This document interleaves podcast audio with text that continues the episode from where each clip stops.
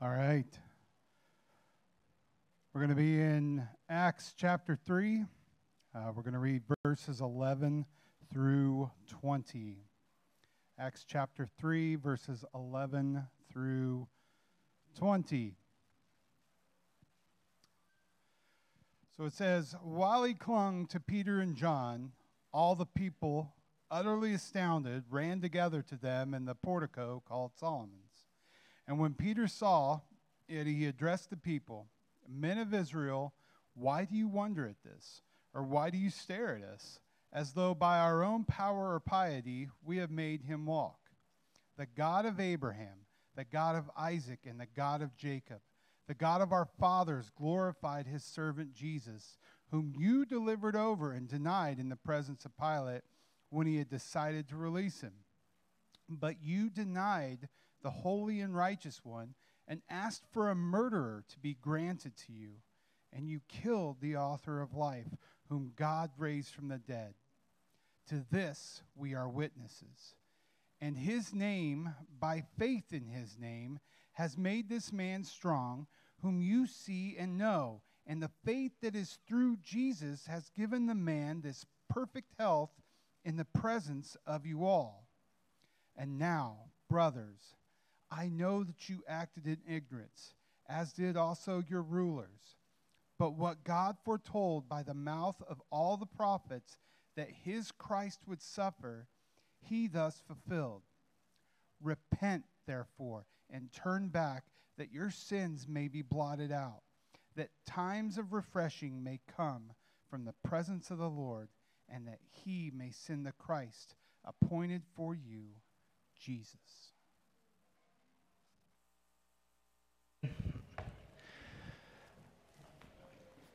All right. Good morning. You guys doing okay? Yes. Today's Mikhail's birthday. Say happy birthday, Mikhail. Happy birthday, Mikhail. He turns 13 today, so that's exciting. you all are so young. All right, when you have something to do, how you view that task changes your attitude about the task. Do you see it as an obligation or as an opportunity? Obligation or opportunity? Think about that for a minute. Think, for example, about um, parenting. And if you're especially in the stage of parenting young kids and you're a Christian, you think, well, I have this obligation to raise these kids up to be good little Christians who know how to sit in church and obey their mommy and daddy and not lie. And you feel that obligation to teach them. And that's one way to look at parenting. And I'm telling you, that can crush you. But what if you looked at it instead as an opportunity? What I mean by that, this was really brought out, by the way, in Paul Tripp's book, Parenting, where he talks about the difference between being an owner and being an ambassador. You're not an owner of your kids, but what you are is an ambassador of Jesus Christ to your kids. Think about that. And now it's not an obligation that I just get them to behave right, but it is a opportunity of showing them the love of the Father, of showing them Jesus Christ, of showing them what God looks like and how He loves. Changes the whole thing. I think about being a husband. The Bible says to love your wives as Christ loved the church. And I can say, well, Jesus died for my sin. He gave it all. I need to give it all for my wife. And all that's true. And I can see it that way, and it feels more like an obligation. But what if I saw loving Courtney like an opportunity? I can show Courtney what it looks like when Jesus loved the church and gave himself for her and sacrificed himself and, and thought more about her than about himself. And it's an opportunity to display Jesus Christ to my wife. See, the difference, I mean, how we view it changes everything. And now, how about sharing your faith? Personal evangelism, telling other people about Jesus. I think we all feel like, well, it's kind of an obligation. And, and we preachers preach it that way. Come on, get on it. Pound the pulpit. Jesus died for you. You should share your faith. He told you to preach the gospel to every creature. Now go do it, go do it, go do it. And we get this obligation oh, I got to do it. But really, I want to share with you this morning it is an incredible opportunity to give people the very thing they need the most, to bring soul refreshment to people. Help them see the power of Christ to change lives. We'll talk about all of that. I think it's exactly what Peter did. So you got Peter and John, they walk into the temple. We saw this last week, really. Last week's message and this week's message go hand in hand. It's all one story. And Peter and John walk in. They see this lame beggar who they saw daily at the gate, but today was different. And they looked at him with the eyes of Jesus Christ, and they said to him, Rise up and walk. And by faith in the name of Jesus Christ, they, he did. And um, everything changed. But what that did is that act of kindness led now to multiplied gospel opportunities. Really, that's the summary of the chapter 3 of Acts. Acts of kindness lead to multiplied gospel opportunities. And last week we spent a lot of time talking about the acts of kindness. And today I want to hone in on this, this um, opportunity that Peter seizes by faith to preach the gospel to these people. So here's the big idea of the day. You can write it down. Outreach is more than obligation, it is an opportunity. Write it down. Uh, outreach is more than an obligation, it's an opportunity. I want to see this in the text itself, so let's go to verse number 11 and let's just unpack this together. Acts 3, verse 11. This is a, uh, really a lovely picture. While he clung to Peter and John, this is a man who was just rescued from his ailment of being lame, but also rescued from his sin and he's worshiping and he's so thankful and he's clinging to Peter and John. But what happens is the people saw it. They were utterly astounded. And so Peter and John and the lame guy were, were or formerly lame guy, were worshiping, and now they were coming out of the temple and they were going back through, and they end up in Solomon's portico, which is just another section of the temple, and the people are just coming to them, excited to see what God has done. Is what Peter does. And Peter says in verse 12, and when Peter saw saw it, all the people gathering around, he addressed the people. He said, This, men of Israel, why do you wonder at this? And why do you stare at us as though by our own power or piety we made him walk? The God of Abraham, the God of Isaac, the God of Jacob, the God of our fathers, glorified his servant Jesus, whom you delivered over and denied in the presence of Pilate when he had decided to release him. But you denied the holy and righteous one and asked for a murderer to be granted to you, and you killed the author of life, whom God raised from the dead. To this we are witnesses. In his name, by faith in his name, he made this man strong, whom you see now and know. And the faith that is through Jesus has given this man perfect health in the presence of you all. And he stands up and by faith he preaches to them sees as an opportunity. And what I want to do in our text today is just our time today is really look at this passage and look at this sermon. And what did Peter share? What opportunity did he take? Like, he's got a crowd of people. They're amazed. Their attention is raptured, so to speak, by this event. So, what is he going to do? How is he going to present truth? And what's he going to share? Well, I want to share that with you and point out to you this. When we preach the gospel, we have the opportunity to share three different truths. And here's truth number one. When we preach the gospel, we have the opportunity to share the life changing power of our Savior, the life changing power of our Savior. It's exactly what he did. And he did it in a very specific way. First of all, he lets them know who Jesus is without a doubt when he says, Hey, it was the God of our fathers, it was the God of Abraham, the God of Jacob, the God of Isaac. It was our God who sent this Jesus to you. And what you did is you killed him, buried him. He was raised from the dead. He rose from the dead and he ascended into heaven. And now he is sitting in a position of glorification. The text says that God glorified him. And how do we know he's glorified? Because what we're seeing now is the multiplied impact of his power. When he walked, he was healing people. But now his disciples are given that same gift. And the impact of his power is multiplying. People are impacted when they see Jesus Christ, and the power of his name can heal miraculously. I'm going to say it again. The power of his name can heal miraculously. Do you believe that? Now, I got to say a few things about that because it could be somewhat confusing. I don't think that the gift of healing that we see in the book of Acts is identical to the gift of healing we have today. Uh, I don't know that if, if Craig and I got the gumption up to go down to the hospital and just start saying to people, rise up and walk, rise up and walk, I don't know how well that would go for us.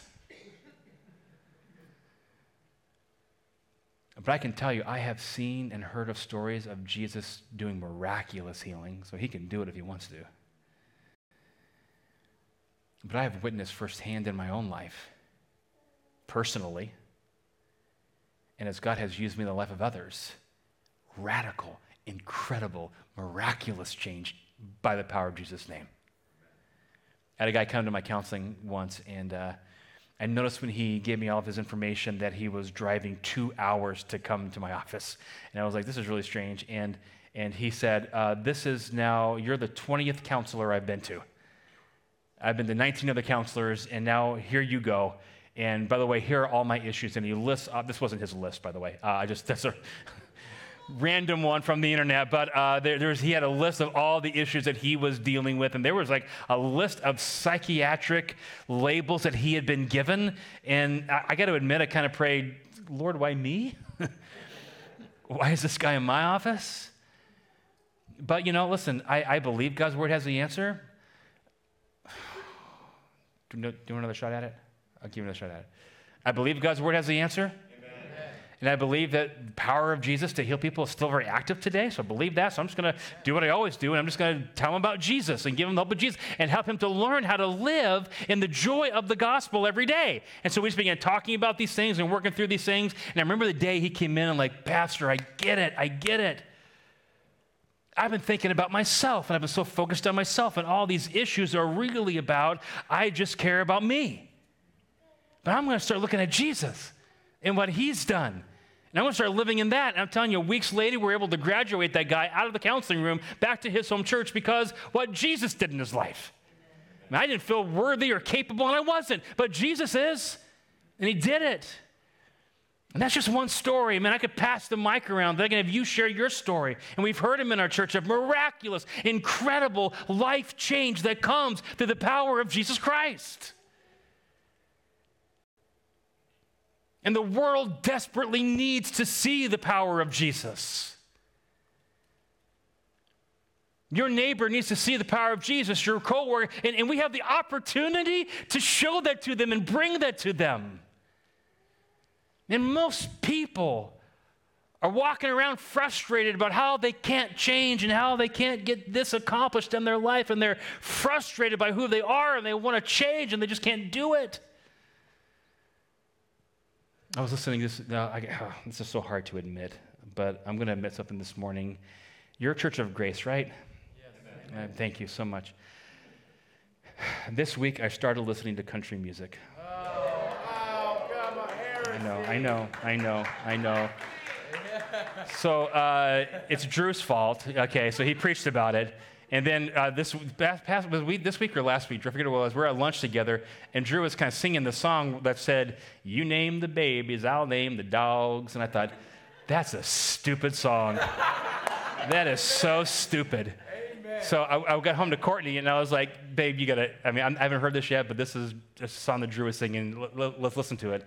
I'm like, I kind of like that song. this can't be happening to me. This cannot be happening to me. And uh, so then I started listening to more Blake Shelton songs. In fact, this morning I was coming in, I, was, I, I gave you know, juice cards in the shop, so I was going to, you know, have some Blake Shelton moments with Drew this morning. And uh, um, there's a song that he has called Bible Verses. Have you heard this song? And I don't know if he wrote it or who wrote it, but basically the song is saying that every time he says, I pick up the Bible, instead of reading Bible verses, it's like the Bible versus me and he feels the condemnation from the Bible and how he can't be the guy that he wants to be. I imagine Blake Shelton, or the guy who wrote it, grew up in the church, had heard the truth, but never came to the grace of Jesus Christ. And all he feels is condemnation. All he feels like, I'm not enough, I'm not enough, I'm not enough. And the world fills that. But we, we, can Blake Shelton change in the power of Jesus Christ? Amen. So I'm going to go audition for The Voice next uh, time just to get to meet him and maybe he'd choose me and then no. Most people walk around with a hole that they can't fill. and they're not living fulfilled. But we can bring fulfillment and joy and peace and comfort and hope to people by sharing Jesus with them. It's not an obligation, it's an opportunity. Man, the very thing you need, we got, and we can share with you, and you can find that. And you believe this, right? Yes. Okay, all right, but do you? Because the honesty is, I don't know that most people in this room are living in the fulfillment of joy and peace and comfort and hope of Jesus Christ. And if you're not experiencing that yourself, if you're not living in that, there's no way that's going to come pouring out of you in your life. And I want to help you because you need to do nothing other than believe the gospel story every day of your life to live in peace and joy and comfort and hope. So, a couple questions for you as you try to apply this to your life today. How do you view all this? Do you, being honest, does sharing Jesus feel more like an obligation or an opportunity? In what ways have you seen the power of Jesus Christ in your life? How can you share that with others? And do you live in the fulfillment, the joy, the peace, the comfort, and the hope that comes through Jesus Christ? Or do you struggle to really believe that can be true uh, for you? Man, it's awesome. We have such a great answer for people. And let's be passionate about sharing that. When we preach the gospel of Jesus Christ, we have the opportunity to share with others the life changing power of our Savior. Number two, write this down. When we preach the gospel to others, we also have the opportunity to share the soul refreshing grace of our Savior, the soul refreshing grace of our Savior. Now I want to show this to Peter. Peter's got this group that's come. They're surrounding him now. He's got all these people in front of them. And what message is he going to deliver to these people? Surely it's not going to be offensive. Surely it's going to be something that's going to make them feel good about themselves and good about life and that they'll want to come back and hear more. Surely it's got to be some of that. Well, let's see what he does. Verse number 13 the God of Abraham, the God of Isaac, the God of Jacob, and the God of our fathers glorified his servant Jesus, whom you delivered over and denied in the presence of Pilate when he decided to release him. Like Pilate was going to release him, and you weren't okay with that. But you denied the holy and righteous one and asked for a murderer to be granted to you, and you killed the author of life, whom God raised from the dead. To this we are witnesses. We saw. We know what you did. And they knew it. Imagine being them. I mean, they, they knew Barabbas was a really bad guy. They knew it. His criminal exploits were the news of the day. They knew this guy was a horrific criminal. And there was not one person in that crowd that Jesus had ever wronged. Do you know that? I can say that strongly by faith because he never sinned. He never wronged any of them, didn't do one thing wrong to them. Probably many of them witnessed his healing, and yet there they were, and they said, Crucify him, crucify him, and release Barabbas, and release Barabbas. They did that. And Peter needed them to know that they knew and the Lord knew and they were guilty. And he needed them to feel the weight of their guilt. But then he points to the solution that they need. Take a look at verse number 16. In his name, by faith in his name, has made this man strong, whom you see and know. And the faith that is through Jesus has given this man perfect health in the presence of you all. It's faith in Jesus Christ. It's faith in Him. That's what's needed. But first, before that happens, there's another step that needs to take place. Verse number 17. And now, brothers, I know that you acted in ignorance, as did our, also your rulers. By the way, just quick question, verse number 17. Did their ignorance mean that they were then innocent? Just like last week when um, Adam got pulled over by the police officer and he said, I didn't know it was 55 and not 75. You know, he, it didn't matter. It didn't matter. He still got, he didn't really get a ticket. I'm just kidding. In fact, I was driving once when I got a ticket when Adam was in the car, but that's another story for later. I'm not going to tell it today. That's for later. Ignorance does not excuse, okay? The law is still the law, and we're still breakers of the law, even though we were ignorant of it. But verse number 18. But what God foretold by the mouth of all the prophets that his Christ would suffer, he thus fulfilled. Here it is, verse number 19. Repent, therefore. Church, what was his message to them? What are they supposed to do? Verse number 19, they were to repent, therefore, and turn back that your sins may be blotted out. He doesn't go light on the sin. Which is unfortunately where the church in America has gone.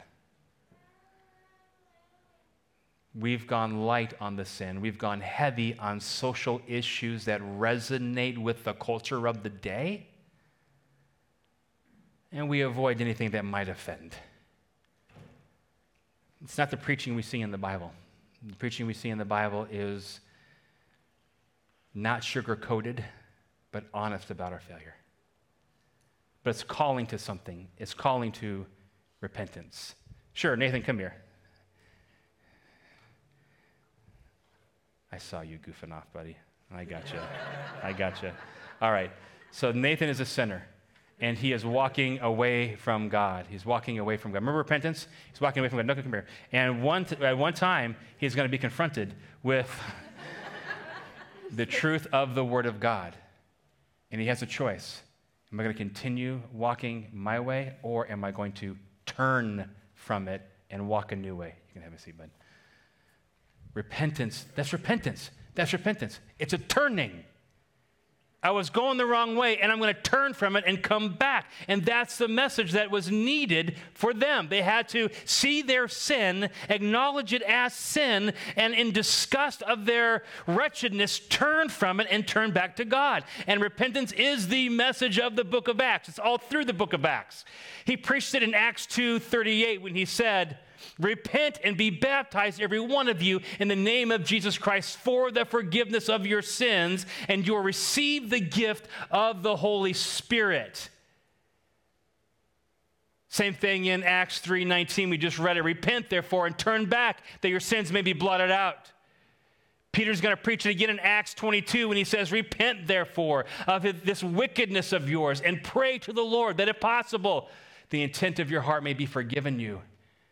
Paul is going to preach it in Acts 17:30 when he says, "The times of ignorance of that God overlooked, but now he commands all people everywhere to repent." In fact, would you read from, from the word but on in this text? Let's read it together. But now he commands all people everywhere to repent. Repent. So, love you. Can I say to you, it's time to turn from the sin. Acknowledge it as what God calls it sin. It's time to repent. Because there is something amazing that happens when we repent. Verse 20, look in the text. So that times of refreshing may come from the presence of the Lord. Soul refreshment. Do you know that most people, I'm going to say even Christians, live in soul torment? Be honest with me. Come on, we're, we're here in church. It's okay to be real with your pastor this morning. You can admit it. There's the you you want to be, and there's the you that you are, right? You fill that gap, don't you? Man, I'm sick of being this way.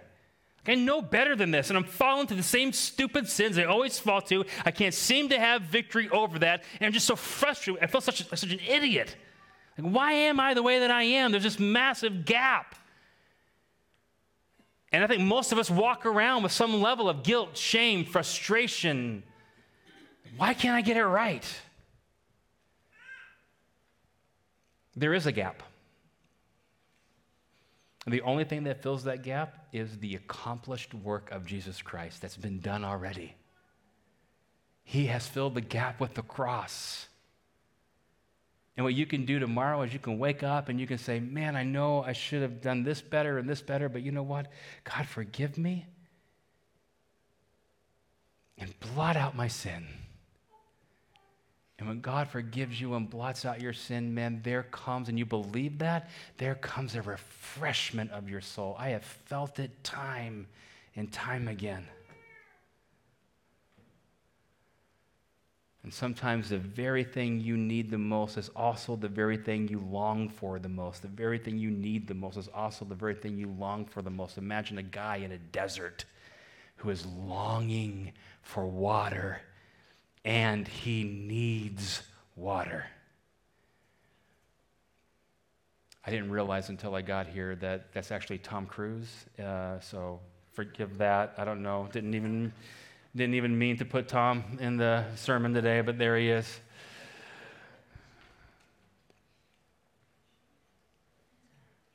Now, look. Again, I say you got to live in that, but do you know this is what the people around you need? They are living in soul torment. They are. People around you are struggling with guilt and shame, regret. Just watch TV shows, man. It is scattered all throughout shows that you watch that people are just living in guilt and shame and, and, and resisting forgiveness because they want to beat them. I mean, it's all over. And the very thing they need is available through, and you have the opportunity of bringing the soul refreshment of God's grace into people's life.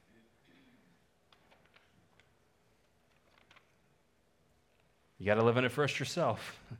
It's got to come out of your heart, the overflow of your heart. But that's the opportunity you have to share.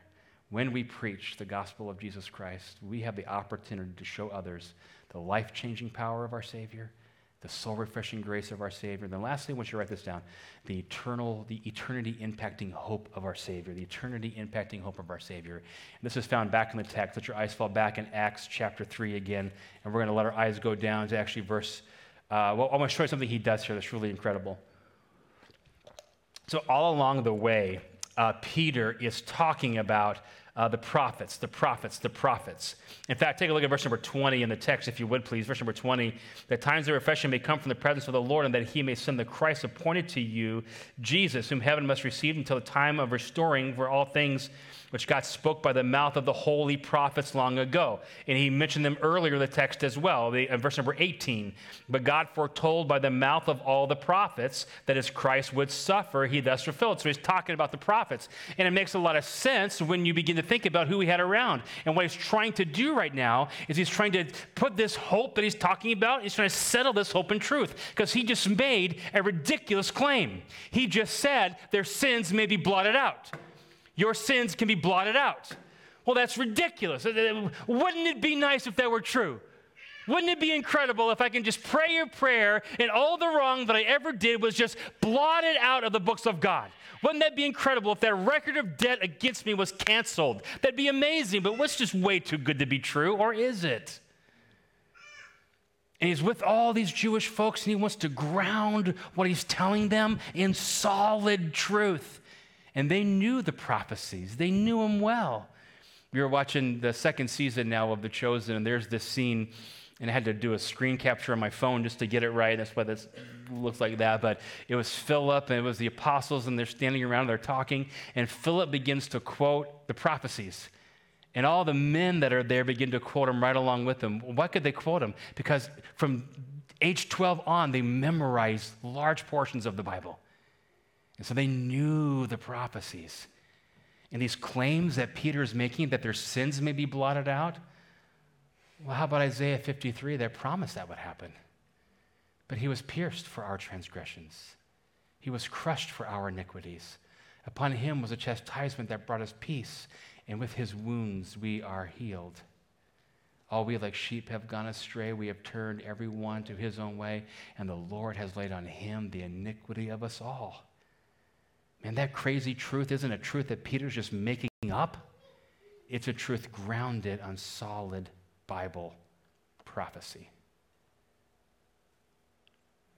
Do you know that one of the reasons why our society has such little hope is because they've abandoned truth. And they've abandoned the idea of absolute truth. What's right and what's wrong? How do I know I'm right or how do I know I'm wrong? Okay, go to our society in 1950 and ask that question. And then in 1970, and then in 1990, and then in today, and you're going to hear vastly different answers of what's right and what's wrong. Because society has no ground of truth. And today, man, we push against truth. You can't tell me that you have truth and I don't have truth. I have my truth. So if I say that I'm a duck, then I'm a duck. Or whatever you want to identify as. But how hopeless is that if there is no truth, there is no right, there is no wrong, there is no reality, and that there's no security in that. But we know the truth and we can help people settle their hope in truth. And what Peter offers to them is a hope settled in truth. But more than that, let's go to verses 20 and 21 to see this. He does more than that. And that times of refreshing may come from the presence of the Lord, and that he may send the Christ appointed for you, Jesus. You know, uh, he's saying here, one day Jesus is coming again. That's what he's saying. 21, whom heaven must receive until the time for restoring all things about which God spoke by the mouth of the prophets, holy prophets long ago. Verse number 24, if you would. And all the prophets have spoken from Samuel and those who come after him to proclaim these days. Now, it's interesting we do a study on these days because he's really talking about all the days of Jesus. And there's a, a past, present, and future element to all these promises. He said he would come as a baby. He did come, just like he said.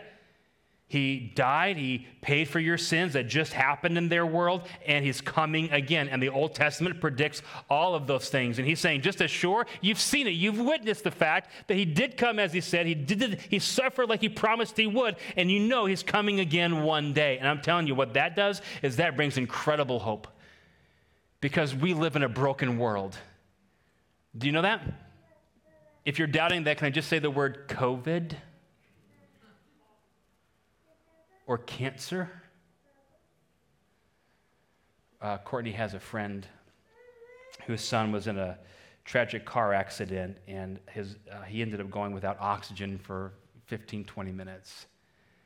And, and to today, as we speak, he is lying in a hospital room and um, slowly, slowly gaining just any kind of ability and mental cognizance back. And he's got a long, long road. If he ever fully recovers, we don't know. And there are just times when you look at a situation, you say, This is not how it should be. This is just not how it should be. A 20 year old guy right now with the capacity of an infant. it's Just not how it should be. And I am telling you, man, your neighbors, your friends, your coworkers, your loved ones who don't know Christ, they are saying that all the time in their own hearts. This isn't how it should be. It shouldn't be this way. Well, here's what's awesome it won't always be this way. Because Jesus is going to restore all things. Do you believe that this morning? That one day he's going to come and he's going to restore sin, what sin has broken. Sin broke the world. Jesus is going to heal the world. And everything's going to be as it should be again one day. I'm looking forward to that day. And that is the message we have to share with those around us. They don't have a hope in a future. I mean, think about being an evolutionist, and what's going to happen to you is that one day you'll die and then you'll cease to exist. But if you know Jesus, you know I'm going to live forever in eternity in His presence. And I don't know about you, but some of the best, most joyful times in my life are those when I am just with Jesus. But one day it's going to be in perfection, in paradise, in holiness and I long for that day.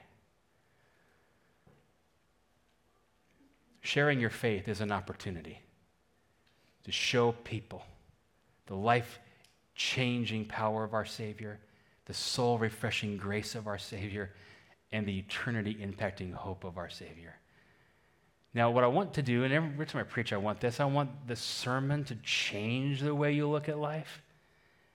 I, I, so, tomorrow's Monday, right? Uh, you guys got plans for tomorrow? You're probably going to do what you always do on Monday. And maybe that's get up, hopefully shower and brush your teeth. I hope that's something you do all the time and then you're going to get dressed and you're going to go someplace, maybe to work, maybe to school, wherever you do. You're going to begin living life again. But, but, but if you can adopt this mentality that there are massive needs around me, deep needs, eternal needs, soul needs, and I have Jesus and He's the answer. And yeah, they may get frustrated when I talk about things like repentance or whatever, but if they just believe, they're going to find the greatest thing in the universe I have, the very thing they need the most. And just, just how are we going to be different about that? Now, I don't believe that you can do that in your own power. I believe that we desperately need God's help. Are you with me on this? We desperately need God's help to change that. And then I believe that if we ask Him to change it, he will. Maybe not immediately, but eventually He'll help us change that perspective. So here's how we're going to end we're going to end praying for this. what I'd like you to do is get with some folks around you. We can do this. And I want you just to huddle up in a little group around you, around the, around the church. And would you just pray for God to help you see the opportunity to feel this sharing of the gospel not as an obligation, a weighty obligation, but as a glorious opportunity and that God would help you to raise up your eyes and see it. So take a moment right now, get with the group, and let's pray.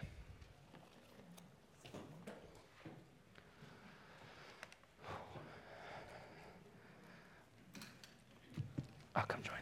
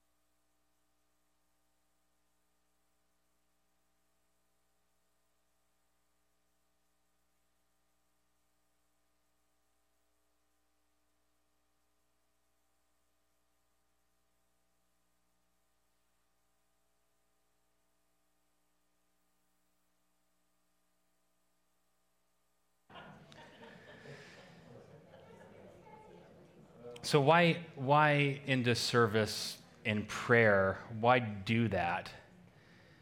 It's uh, you know, it's not the normal way we do it. Like normally, there's an emotional song and we all sing it together, or uh, I'll give an invitation to invite people to come down and walk down the aisle or whatever. And um, I don't know that. And, and there there are times when that's a good thing to do. There's you know both those are proper responses to the end of a message.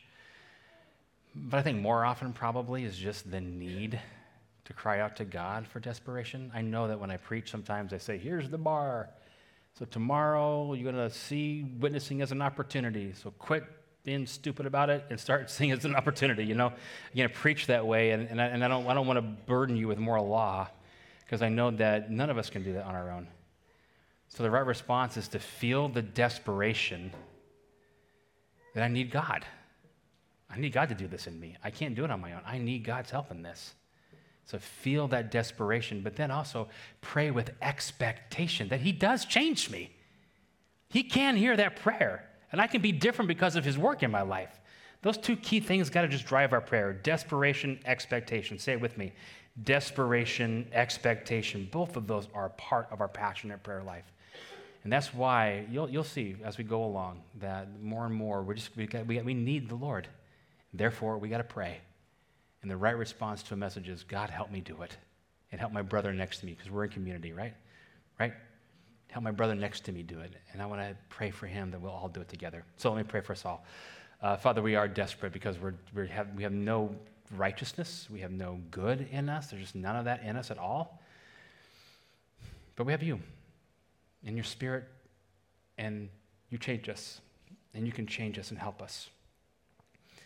Lord, I was just praying just a few moments ago how it's so easy for me to be sitting in my living room and to look out my window and to see one of my neighbors and be like, oh man, I know I need to go out there and talk to him, but man, well, Jesus died for me, so I need to do it. Lord, you know, that, that obligation, motivation can easily drive me.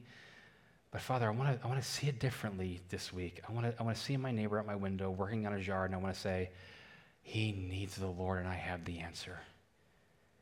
Oh, what an opportunity I have to bring the message of Jesus to him. And even as we're talking and listening, just, just knowing I need to, at some point, point out the sin and to not be hesitant or apologetic or sugarcoat things, but to really be honest about what our sin is so that I can get to the opportunity of saying, but we're forgiven in Christ. And Father, that you would just help me to see that whole thing differently, but I need your help to do that. And so I pray that you would. Help us in all of us, and we'll live for your glory in Christ's name. Amen. Amen. All right, church, you are loved.